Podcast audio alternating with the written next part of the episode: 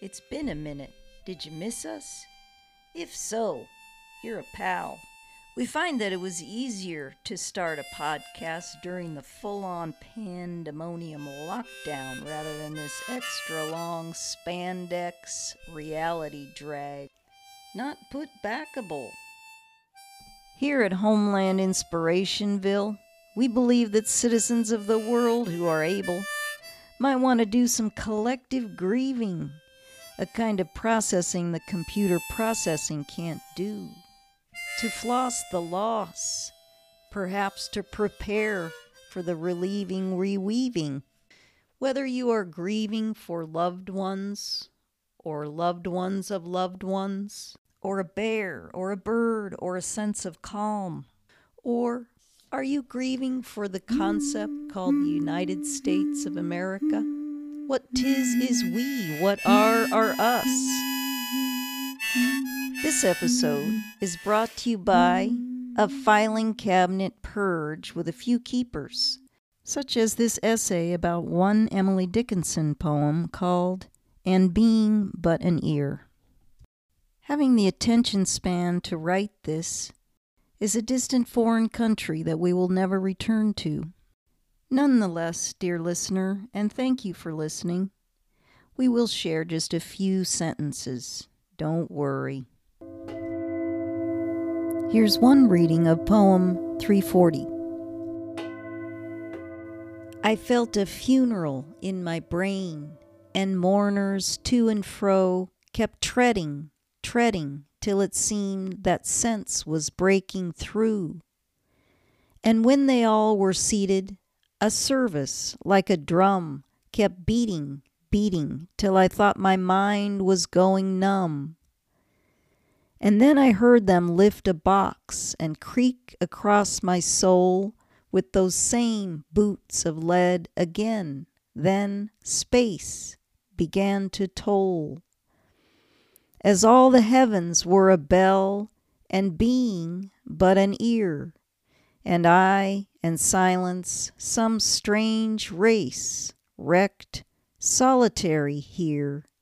And then a plank in reason broke, and I dropped down and down, and hit a world at every plunge, and finished knowing then. We first met Emily when we were about 16 years old.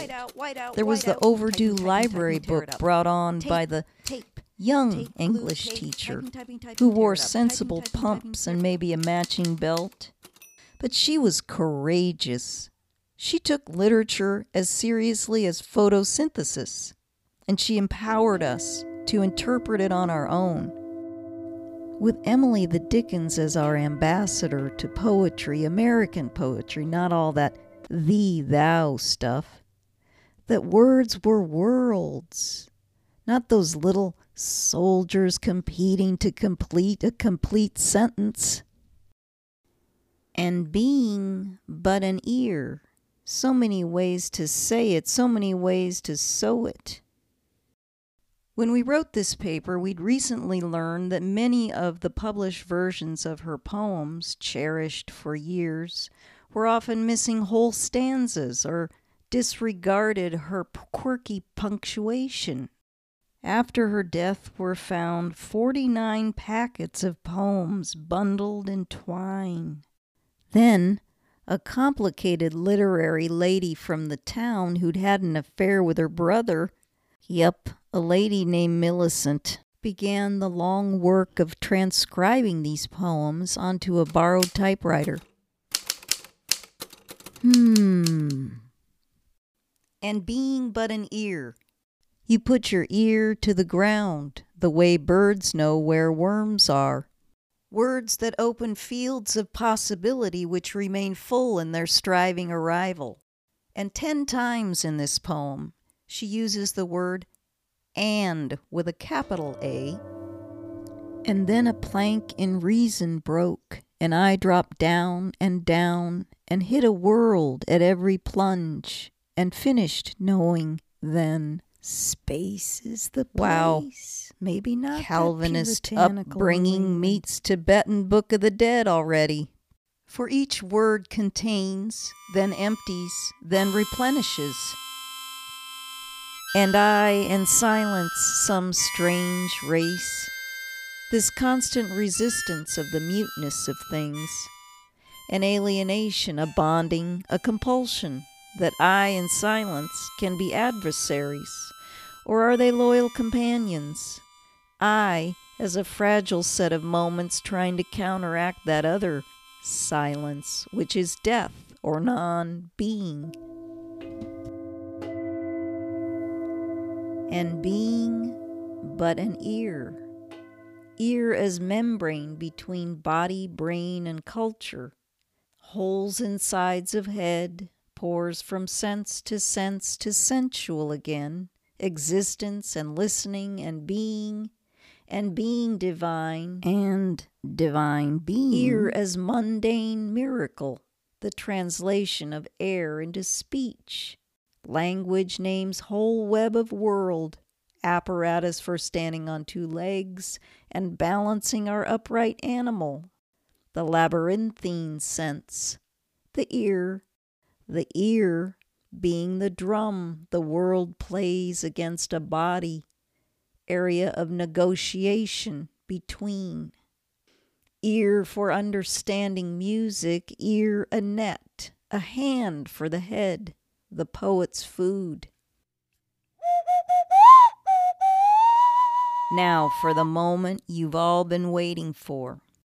A reading from a gorgeous publication called The Gorgeous Nothings, put together by Christine Burgin Galleries, an outfit in New York City, along with New Directions books, and Granary books, and a and a number of artists. Clay. This book is the opposite of having someone sort of translate your poetry on a borrowed typewriter, which is what Mabel and Millicent did, and thank you, gals.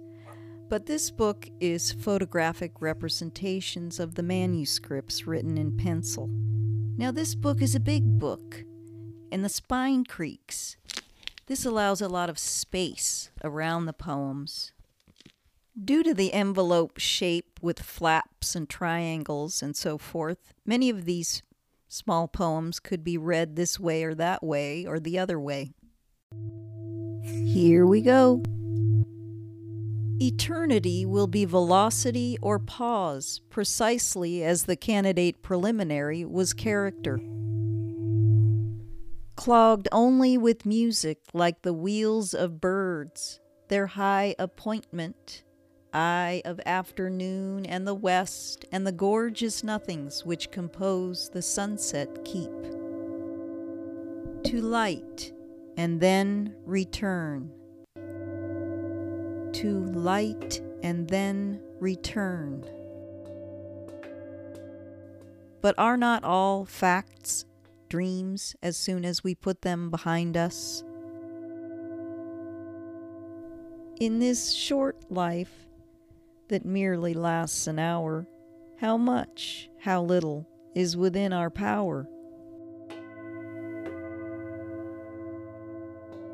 Well, that's all we're going to read for this session. We are drawn to these poems the way we're drawn to drawing. Visually skeletal, seeing the structure of an artist's thinking.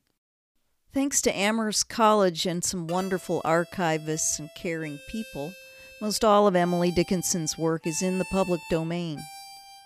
Public domain, there is one, people. Let's keep it alive.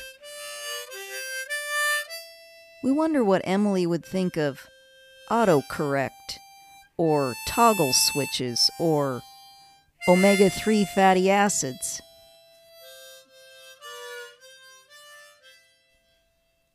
I felt a funeral in my brain, and mourners to and fro kept treading, treading, till it seemed that sense was breaking through.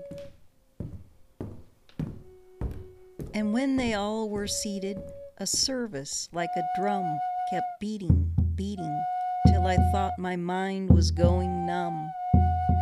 And then I heard them lift a box and creak across my soul with those same boots of lead again. Then space began to toll. As all the heavens were a bell and being but an ear. And I and silence, some strange race, wrecked, solitary here.